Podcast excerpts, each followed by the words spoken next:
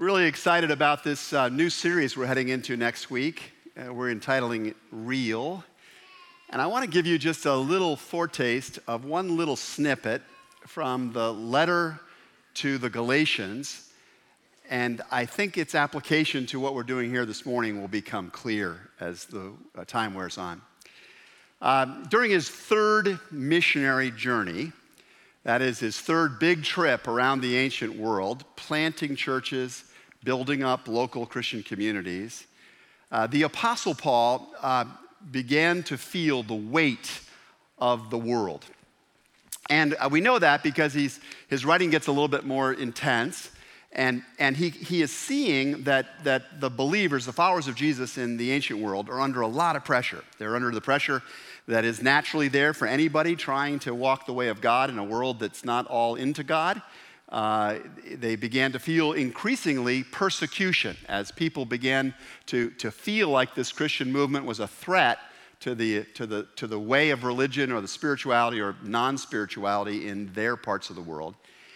And so Paul could see the local church getting tired. And so in his um, letter to the church at Gal- to the church at Galatia, Paul writes these words, and I just want to uh, bring them to mind for you. They're in the final chapter of Galatians. We'll, we'll come back to that in a few weeks' time uh, because there's something significant here, here. He says, Let's not become weary in doing good. Let's not let ourselves get worn out in the process of doing good. For at the proper time, we will reap a harvest if we do not give up. Let's keep at it. Let's keep doing good because at the proper time, in God's time, we're going to see a harvest if we don't give up. Therefore, he says, as we have opportunity, let's do good to all people, to everybody and especially to those who belong to the family of believers. This is the word of the Lord. Thanks be to God.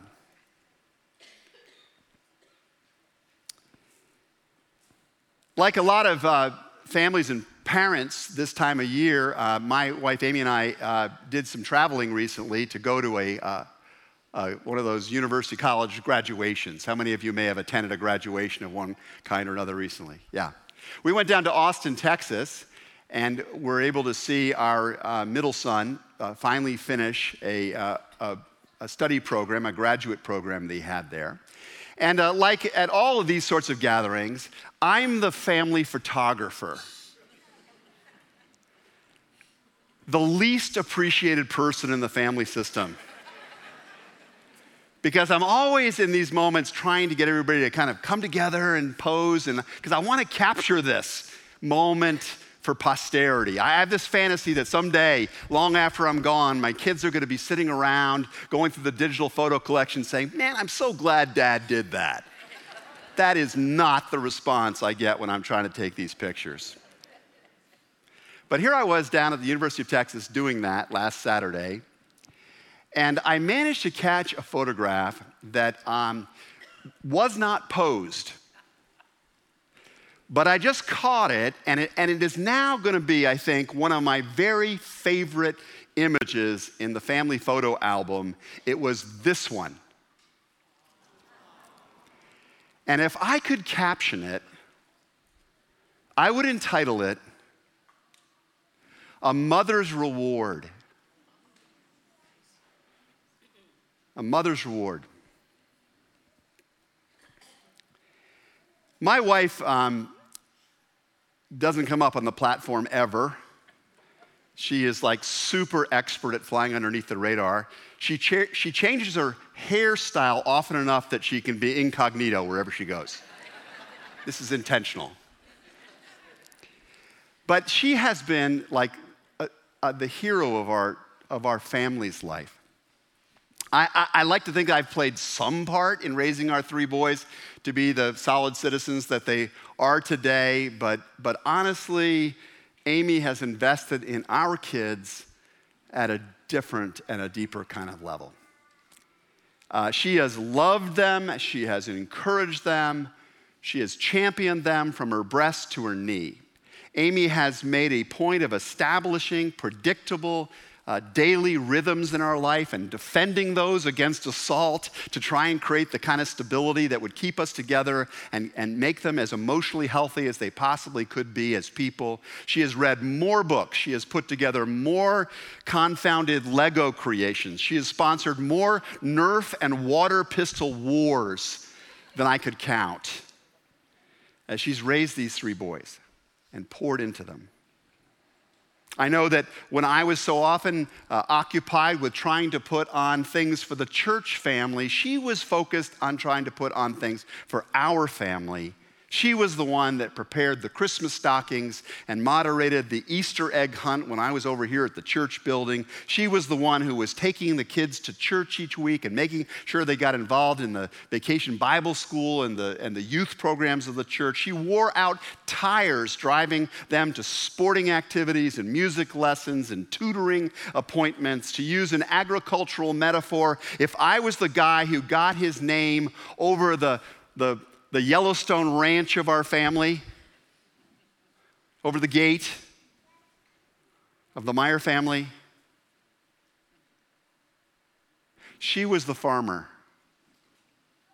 She was the lead farmer. She was the one who sowed into our kids and watered our kids and pruned our kids and fertilized our kids in a really, really amazing way.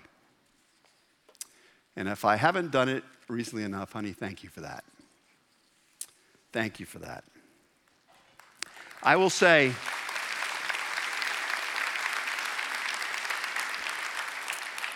I would say that that was hard work, and it was pretty unpredictable work uh, at many times. In various seasons, um, all three of our kids crashed.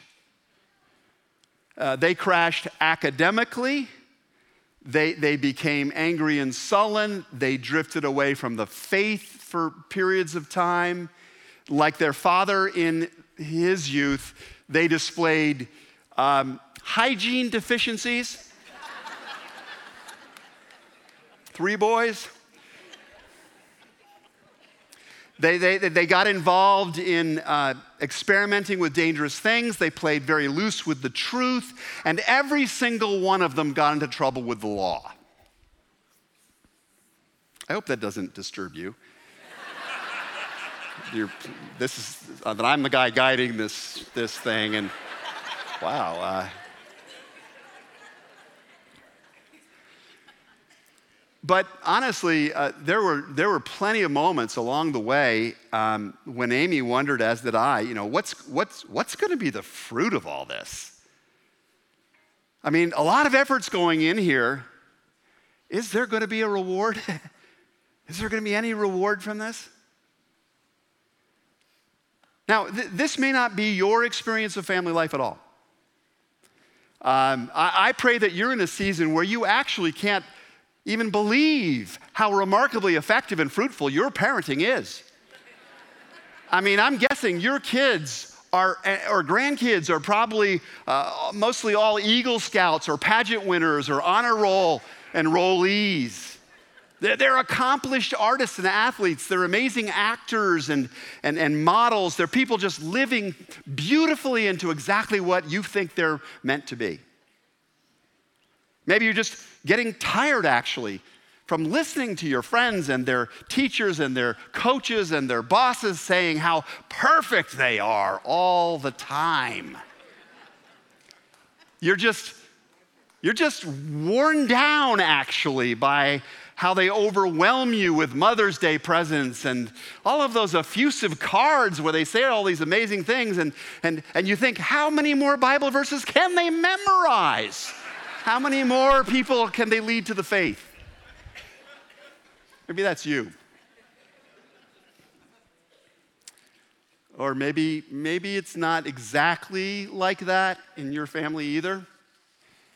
Um, it could be that you do have, you know, plenty of happy memories to draw upon and some very clear wins along the way as a parent, but in Like in my family, maybe you have also had these seasons, these maybe even long periods in your parenthood where you feel like you're constantly sowing seeds and you're wearing yourself out, planting and pruning and hoeing and fertilizing and watering, and you're not sure still what's coming up from the ground.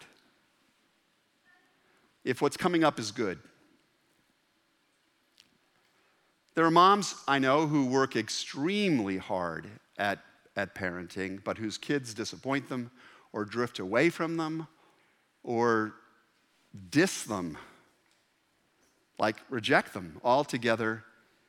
There, there are mothers whose, whose kids are challenged by severe health problems, mental or physical, uh, who, kids who wind up on drugs or in jail or who don't make it through life, actually all the way to the end as we would have had them make it. I've got a heart for moms whose kids are, are caught up with bad actor friends, who's, who, who, who were choosing partners that she worries may not be right for them. There are mothers and stepfathers and, and, and stepmothers and wanted to be mothers, and people with a mother wound for whom this particular day every year is actually a cringe day. It's a hard day. Even as for others of us, it's a joyful day. And it's a good day. I don't know where you find yourself in that particular continuum, but here's the truth for all of us to love well is to sometimes be discouraged.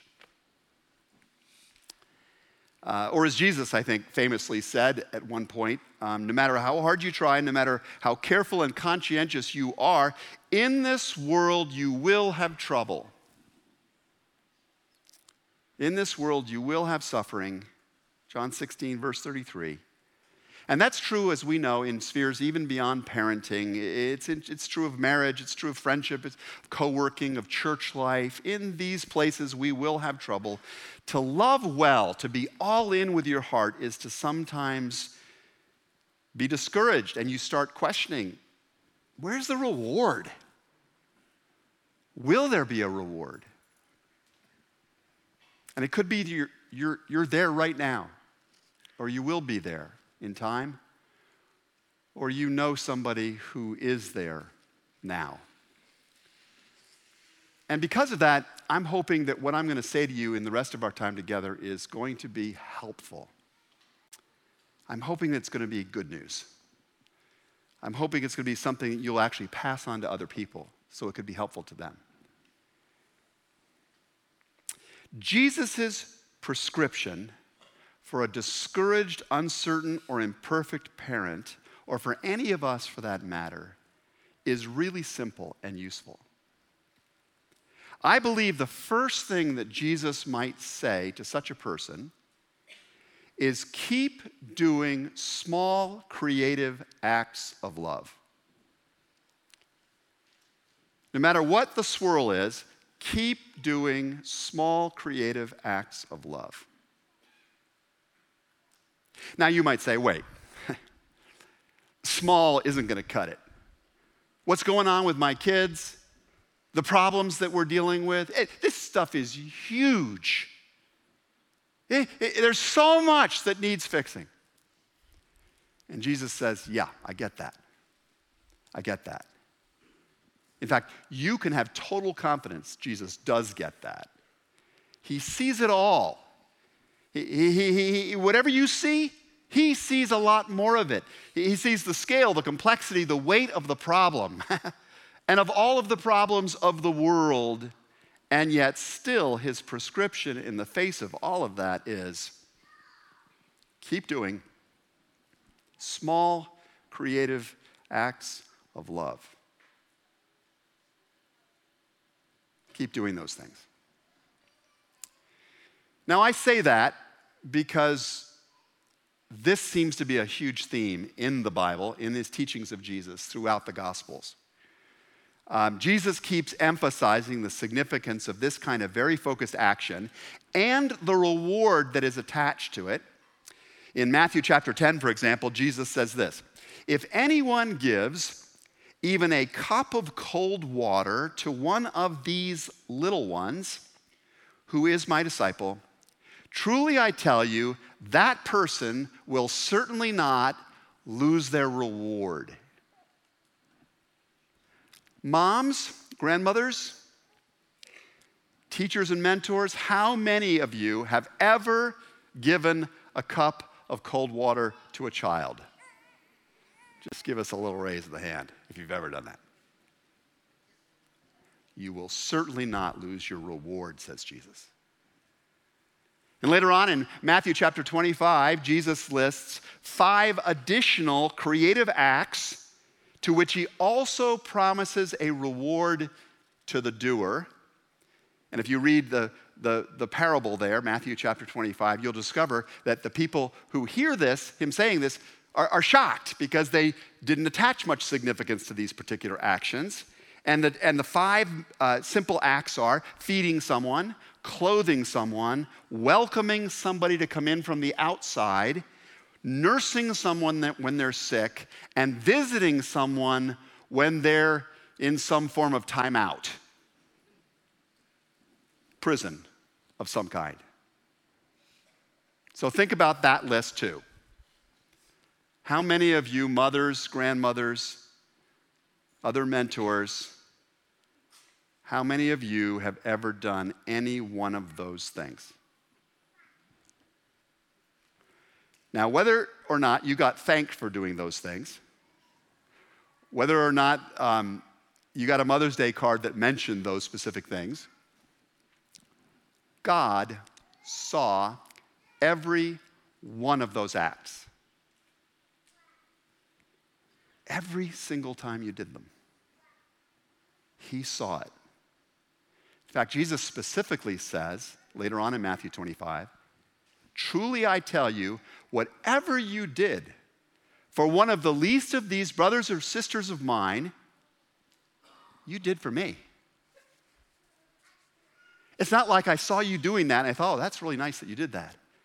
No, it's like when you did that, it completely touched my heart, Jesus says.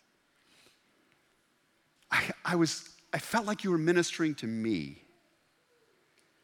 And, and, and Jesus goes on to say there is a, there's a reward for this. There is an actual reward for this. He makes this clear at the end of this teaching in Matthew 25. And, and he basically says when you do these small creative acts of love, for the little ones or for the least, you enter into eternal life. Matthew 25, verse 40. You enter into eternal life.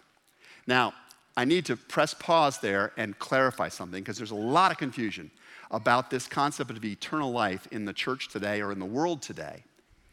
Um, a lot of us have been taught to think of eternal life as a superabundance of time uh, as, as time that goes on and on and on and on and on. That's eternal life.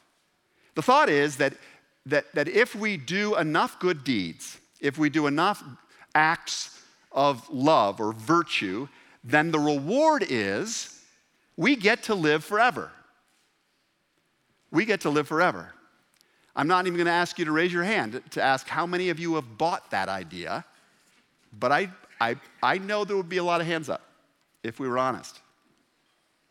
My study of the New Testament, however, convinces me beyond a shadow of a doubt the, that everlasting life is not the ultimate reward for our good deeds.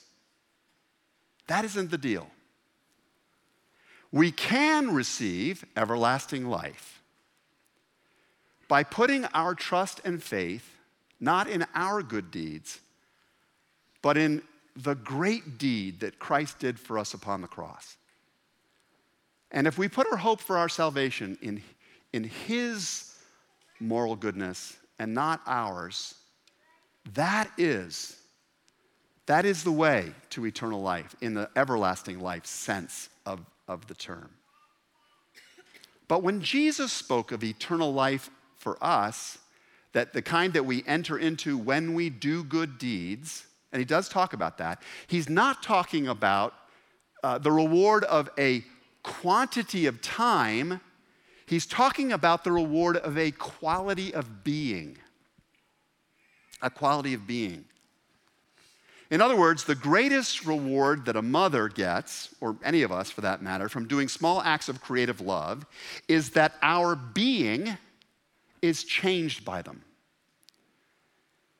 It becomes better through them, it becomes more like His being, His character. And as we do these small acts of creative love, we, in a sense, become more like God Himself. We align ourselves more with His character and with the character of His coming kingdom. And, and when she waters and feeds and clothes and nurses and welcomes and visits the least or the little ones around her, a mother's reward, which is so much greater than any Mother's Day card or any spa certificate, those are good too, but not as big, is that she's serving Jesus when she does these things.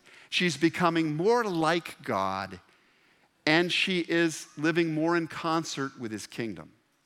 And that is the reward, the first and, and big reward in itself. So, moms or grandmothers, uh, whether or not any human being stops to celebrate it, when you stop and kneel down to attend to a little one, when you stop to pray for a child or somebody, maybe even a grown up child, when you write them a note of encouragement, when you speak the word of truth that helps your child or somebody you're caring for face something about themselves they don't want to face, but they need to face in order to become all that they could be, when you do these kinds of things, you're entering into and you're expressing more of that quality of love that eternity is all about. Because if we had infinite time, wouldn't we want to spend it in a place where there was a quality of love that would make us happy to live forever? So, no reward is more valuable than this. Nothing in this life is more valuable than this. To have Jesus smiling at you and saying, Yes, you are indeed my daughter. You are indeed my sister. You have a heart after my heart. You are bringing, ushering in, bringing forth my kingdom. When I think back on my growing up years, I realized that my own mom was often eclipsed by my dad. And I'm not, I'm not uh, critiquing my dad when I say that. Um, my father was a charismatic public figure. And, and, and my mom was a quieter, lower wattage kind of light, but she was equally illuminating. My mother's light lay not in the immensity of the space she filled. My dad could fill a whole room. It wasn't the immensity of space that my mom's light was shown in. My mom's light was shown in the intensity of space she could focus on. And when she focused on you, the world faded out around you. It's still that way. She was totally there for you. I'm going to be forever grateful that my dad taught me how to honor and to help public institutions like a big church. But, but I will always be especially grateful for how my mom taught me to honor and help particular individuals. And every time I get to pray with somebody or I stand by the graveside with some family in a time of loss or have a chance to talk with a skeptic about the mystery of God, I think it's my mom's gifts I get to channel. And I am channeling. She was and still is, by God's grace, somebody who showed me what it means to do small, creative acts of love that mediate the reality and the quality of the kingdom of God to individuals. And I want to ask you, what have you learned from your mom? What of, what of God's character and of the kingdom have you learned from her? and hopefully from your dad too. Do you ever wish you could script the future of your family? Do you ever wish you could sort of plot for your kids or your grandkids exactly what they should do with their lives? Being as bright as we are, we naturally can see what they should be doing. Right? We understandably have certain uh, kinds of things we want to happen in their future. We know what they should do with their life. We know what partners they should choose. We know what path we think they should pursue. I want my child, I want my community, I want my church, I want my country to be like this. We're always supplying those pictures. But here is a brutal fact that the Bible underlines only God knows what will be.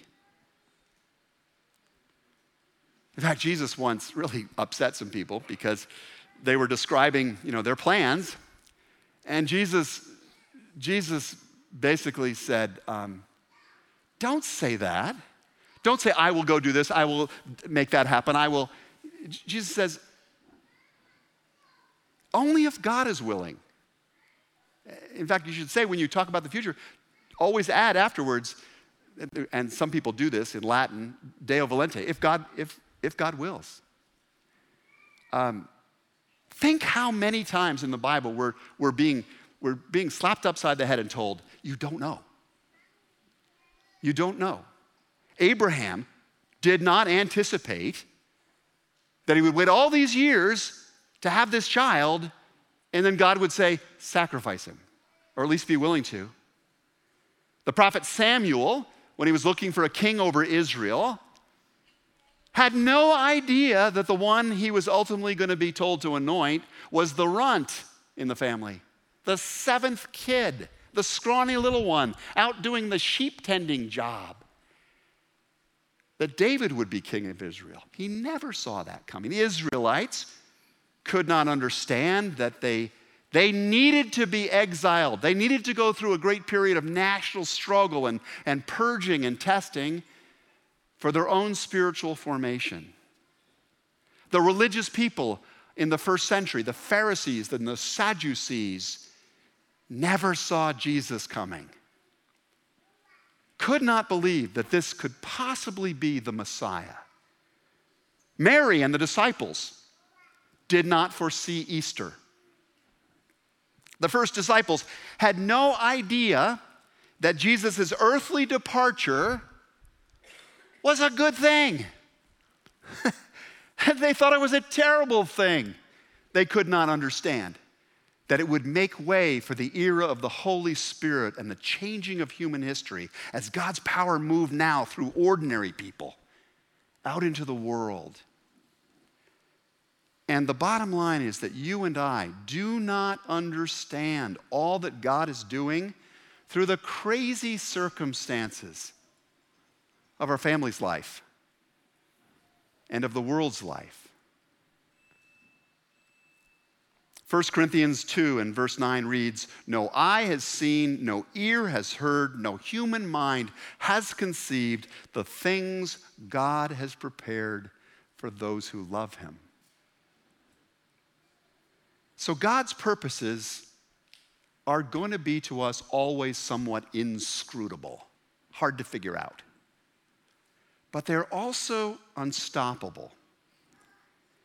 And He is God, and He is a good God, and He will get His plan done. He will get it done. And so, along the way, our job is to focus on the inputs, not the outcomes.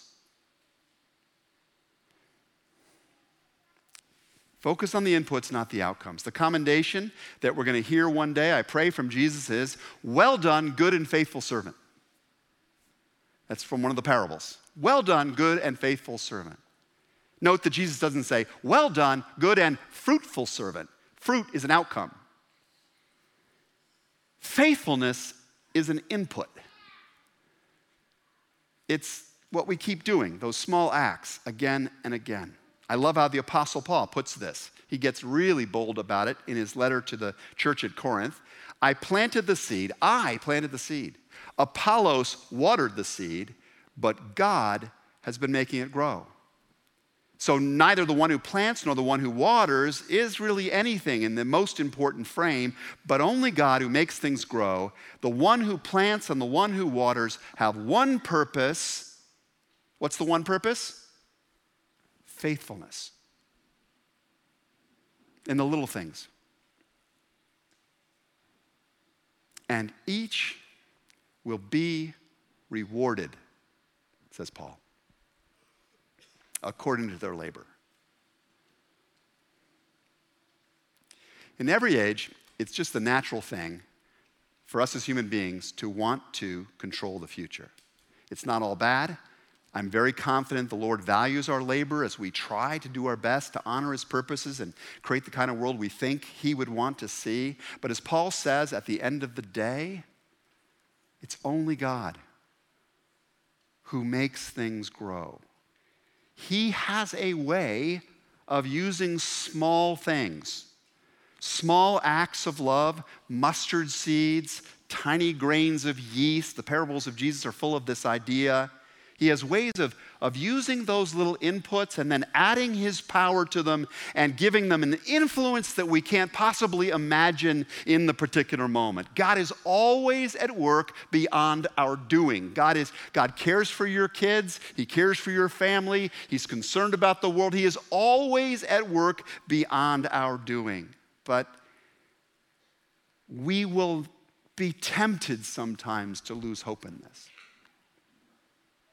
When Amy was faithfully investing in our so struggling ninth grader, she couldn't foresee this. that kid was flunking out of school. He was going to be a PhD in organic chemistry? No way. He couldn't remember to brush his teeth. He was going to marry some fabulous girl. No way. When some of you invested so much of your heart in one of your kids and it didn't turn out at all like you had planned, or, or maybe when you lost one of them from this earth altogether, it had to be almost impossible for you then, and maybe even now, to imagine that the arms of Jesus would be embracing them. And that even beyond the pale of this life, he was not done with them for good. But this is God's character. He's the good shepherd who goes in search of the lost sheep. He is the glorious Redeemer who will one day make everything new. He is the great gardener. He is the Lord of the harvest. And so, in the meantime, until all of his purposes become clear to us. Our job as parents, our job as grandparents and disciples of Jesus in many places is to be faithful in the sowing, watering, tending of that particular part of his kingdom you can touch. Maybe by loving a person in front of you today. And if you continue to do these small acts of creative love, Jesus says you can be totally confident of the reward. Would you pray with me?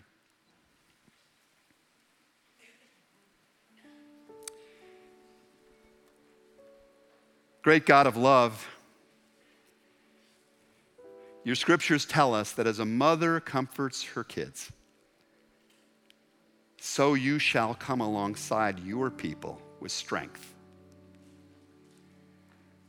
Here, once again, the gratitude we feel for those mothers and mentors who have dared to invest in us, believing in our potential for growth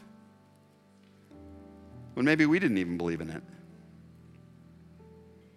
As your servant Paul encouraged the church so long ago, keep us from becoming weary in doing good, trusting that by your grace at the proper time, we will see a harvest if we don't give up